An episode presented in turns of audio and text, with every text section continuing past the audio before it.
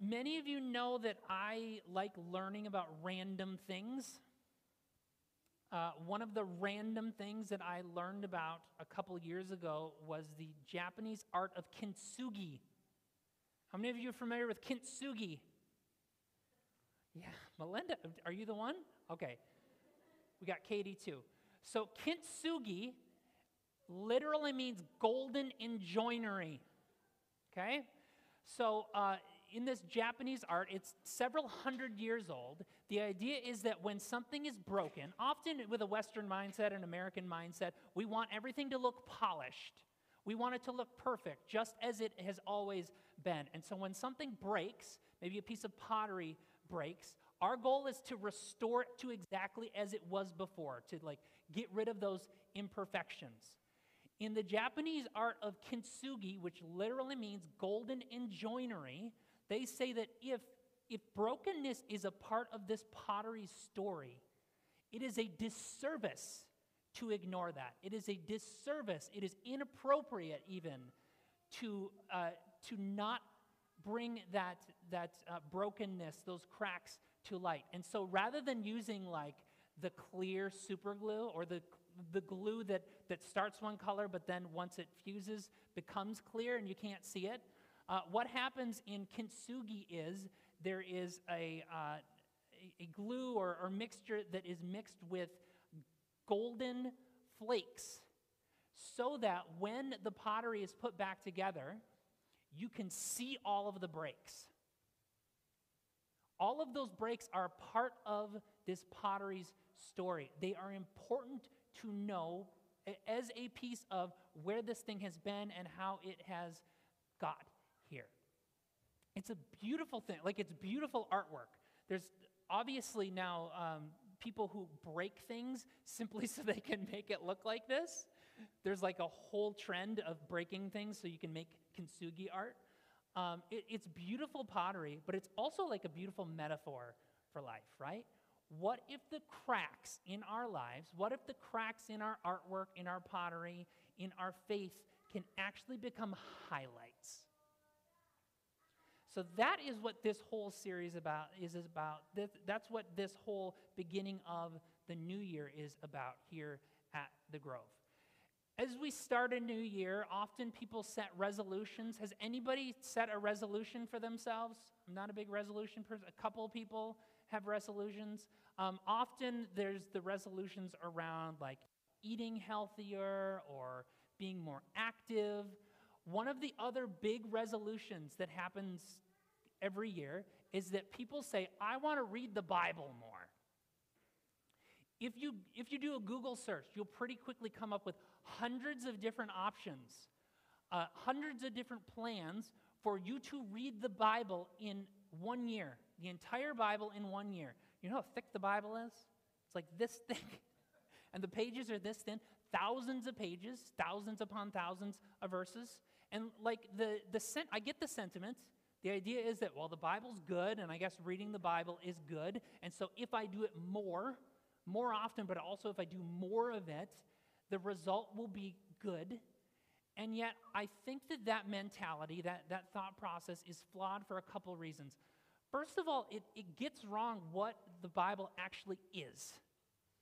Uh, the Bible is, is not an encyclopedia. The Bible is not this thing that has all of this information that if you just get all of the information, you're going to have all of the right knowledge about faith and life. The Bible is not an encyclopedia. The Bible is not a manual. It's not like instructions where you, you open it up and you try to figure out how to put a good life together. If you just follow A to B to C, then you're going to get this beautiful life, beautiful faith. The Bible is not a manual. It's also not a map. It's not giving us turn by turn guidance to get from one place to another without any issues. On top of that, the Bible is not meant, it was never meant to be read alone. That doesn't mean that you can't read it alone, but it was written down and assembled and shared to be in to be read and understood and discussed and processed within community alongside other people to try to figure out what to do with it. So the Bible is not an encyclopedia, it's not a map, it's not a manual. The Bible is a collection, a, library of books and stories written down thousands of years ago, over hundreds of years, by dozens of people that shows us what the life of faith looks like. And the life of faith, if we're honest, and often the Bible itself, is messy and full of cracks. Now, there are people, and there are even entire faith traditions that say that is a problem. And so, what we need to do is we need to polish over those cracks. We need to make sure that people don't get eyes on those cracks because if they get eyes on those cracks, then they're going to realize that this thing isn't as settled or as perfect as we hope it to be. What do you think I think? I think it is a gift that the life of faith and often the Bible itself has cracks because what if those cracks can actually be highlights? What if we are able to, uh, to read the Bible, to, to process it in community alongside other people, to see these stories of messy faith and say, look at what can happen as a result of that brokenness, as a result of those cracks, as a result of those imperfections in faith and life. So that's the, that's the thing that we're going to be engaging with this month as a church, asking what does the messiness of faith look like in the Bible, but also in our own lives and our own stories. And in order to do that, we are going to be looking at one chapter, a single chapter in the book of Hebrews. Uh, Hebrews is a book that appears in the New Testament, the second uh, chunk of our Bible, the newer part of our Bible, coming after the life of Jesus. And Hebrews is a little bit of a weird book.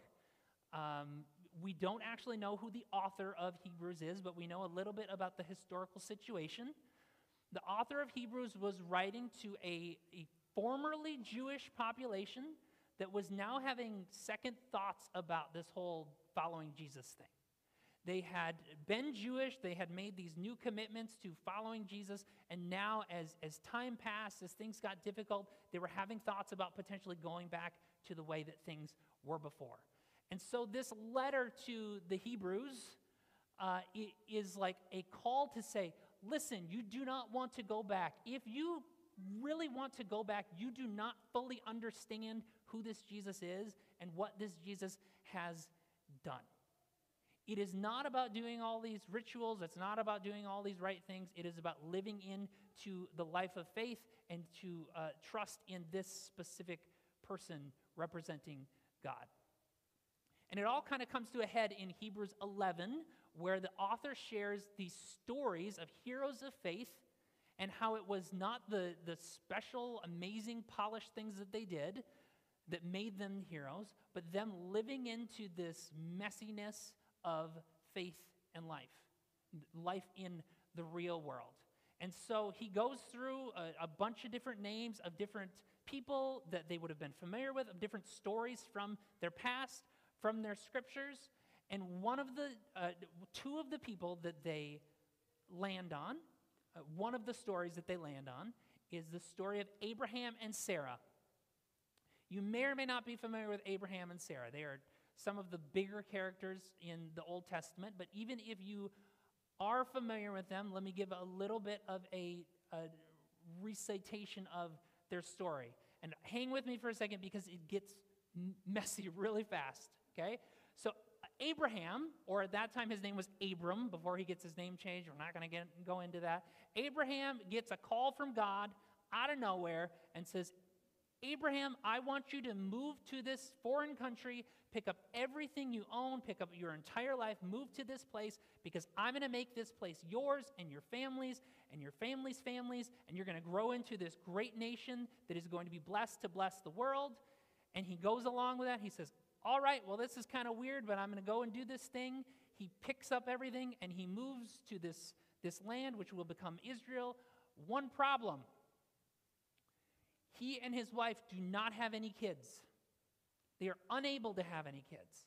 They're supposed to grow this huge family, but they don't even have a single child yet. But they go along with it anyways. So they arrive in this land, and things go uh, sideways really quickly. There's a famine, and they go to Egypt to escape this famine. And when they get there, Abraham thinks it's a really good idea for them to get settled in. That in order to get settled in and to get on the good side of the Egyptians, he's going to offer his wife Sarah to Pharaoh to be Pharaoh's, uh, which is not great. Husbands out there, I would not encourage you to offer your wives to somebody else as a pawn to try to get something, right? Well, even Pharaoh, once he figures this out, is like, dude, this is not good. So Sarah gets returned, but like this is this is a messy thing, right? So finally, things get settled. They then go back to home in what will become Israel. Things are still not going well for them. They're still not able to have a child, and so Sarah gets this idea. It, it was a common practice in the ancient world where, in order to have a child, if she could not have a child, uh, it, was, it was a good idea to take one of their uh, slave women, have the slave sleep with her husband in order for her to have a child, and then the family would, line would continue through them. Okay? So, so this is what she does. She brings in the slave whose name is Hagar. She has a child. Well, Sarah ends up not liking this very much. She doesn't really appreciate the result.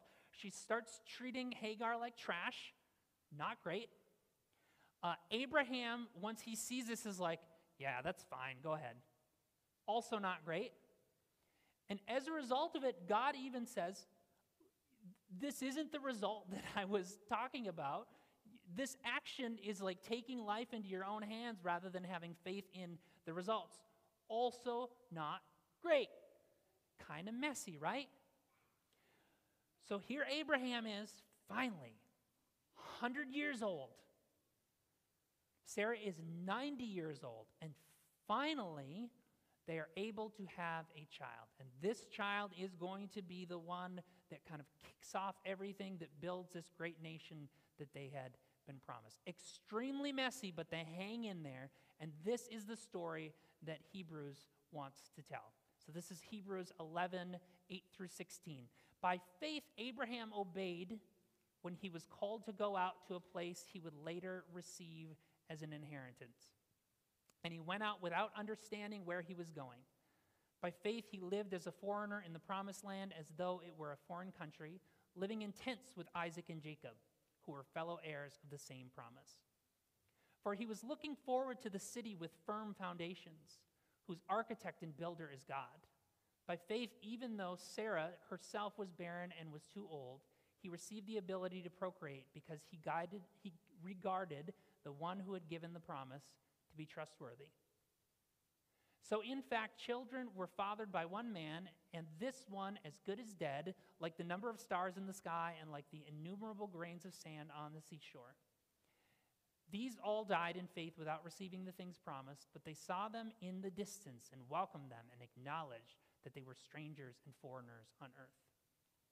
For those who speak in such a way, make it clear that they are seeking a homeland. In fact, if they had been thinking of the land that they had left, they would have had opportunity to return.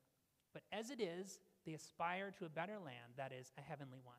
Therefore, God is not ashamed to be called their God, for God has prepared a city for them.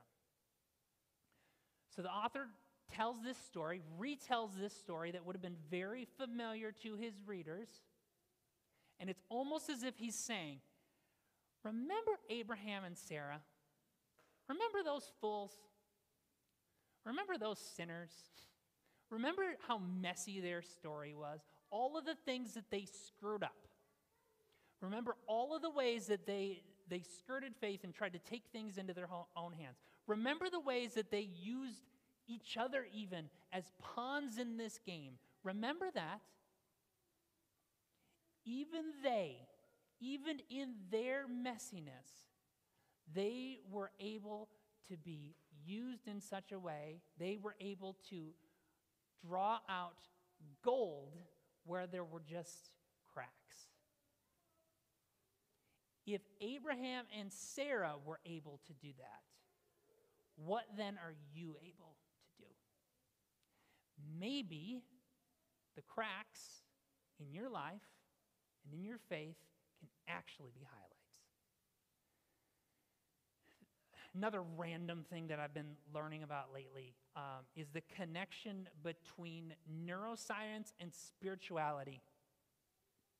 Uh, there's actually been recent studies done and research done showing the connection between a strong spirituality and, and mental health. One of the leaders in this field is uh, Dr. Lisa Miller from Columbia University, and she recently came out with this book called The Awakened Brain. And she, she goes through all of this research that she's been, done, been doing over decades. One of the studies that she has done semi recently was um, collecting a, a, bunch of 19, uh, 18 to 25 year olds, I think. And she asked them this question. She says, Recount a time when you had a spiritual connection. Okay? She does not define what that spiritual connection looks like. She does not d- describe uh, who or what that spiritual connection is with, but says, recount a time when you had a spiritual connection. These people may be spiritual, they may have been religious, they may not be religious at all, but every single one of the people that she had in this study was able to recount a time when they felt a deep spiritual connection. Then, what she did, after they were able to pinpoint that thing, was she recorded them telling that story, retelling that story of spiritual connection. Things were going really bad for me, things were a complete mess, and then all of a sudden, in this moment, I had this deep spiritual connection to God or to nature or to the universe or to something, and then suddenly something changed or uh, enlightened or lifted me, and things were different. I was able to see things differently. So they recount this story, they tell it, and it's recorded. And then what she did was she put them in an MRI machine and then replayed that story back to them to see what would happen in their brain as they were hearing that story of that deep spiritual connection.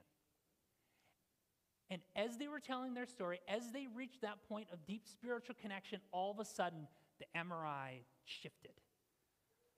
Three, four different things happened. First of all, the area responsible for negative self talk powers down. This spot where you're constantly stuck in your head and constantly thinking about all of the bad things about yourself or, or the world, when, when you hear that, or when these, these people in the study heard that deep spiritual connection, that story of deep spiritual connection, that part of the brain went shoop, gone from the radar. Second thing, the areas that lead to feelings of bonding and connection, both to the world and to individual people, like bonding to a, a parent, those parts of the brain fired up. At the moment that they heard the retell, their own retelling of the story of spiritual connection. And then the last thing is that there's a shift from the brain, from the, uh, in the attention network to creative and more observant part of the brain. If they were so focused on this one thing, all of a sudden the attention network switches in their brain to the part of the brain that is open to experiencing new things. Why on earth should you care about this? Why on earth do I care about this? What this does and what this shows us is that your stories matter. Our stories matter. They can change our brains. They can change the way we see our world. They can change those cracks into being seen as highlights. Maybe as you heard this story about Abraham and Sarah, you're like, that sounds familiar because it sounds a whole lot like me. Maybe you have had these, these points in your life where, like, I did this bad thing and it was not good. I have used people that I love as pawns.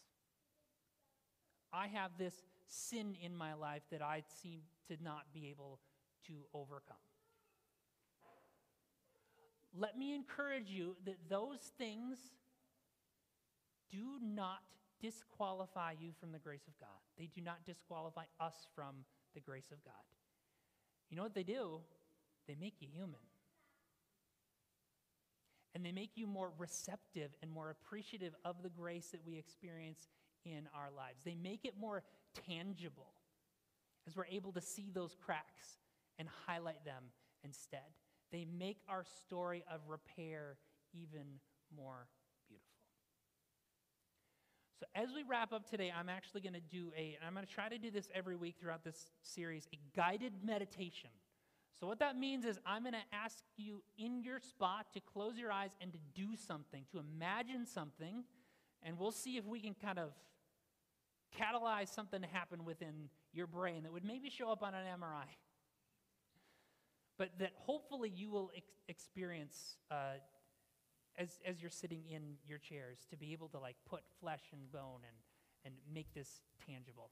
So I'm going to have you close your eyes and I'm going to have you extend your hands in front of you, just like cupped open hands.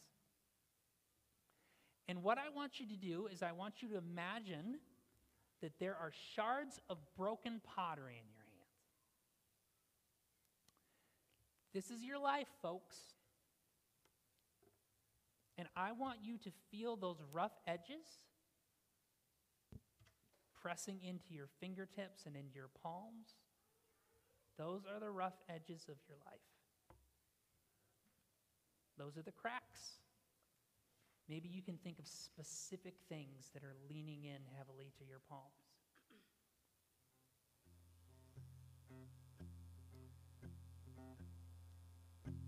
Now, what I want you to do is, I want to imagine, I want you to imagine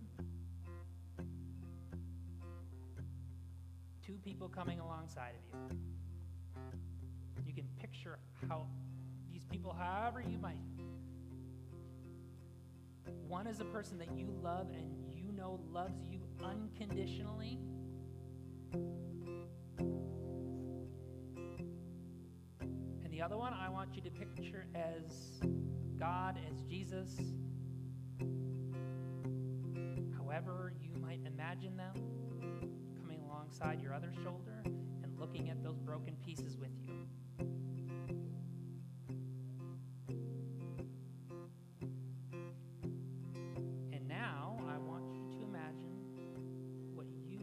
Together might do to piece those things back together, not with super glue but with gold.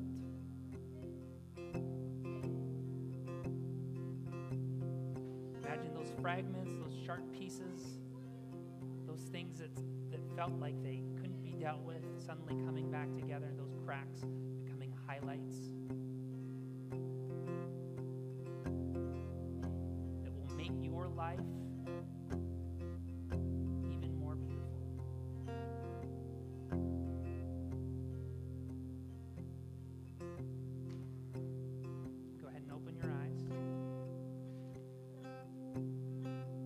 Prayer for us today, for this year as we go out from here into our lives, is that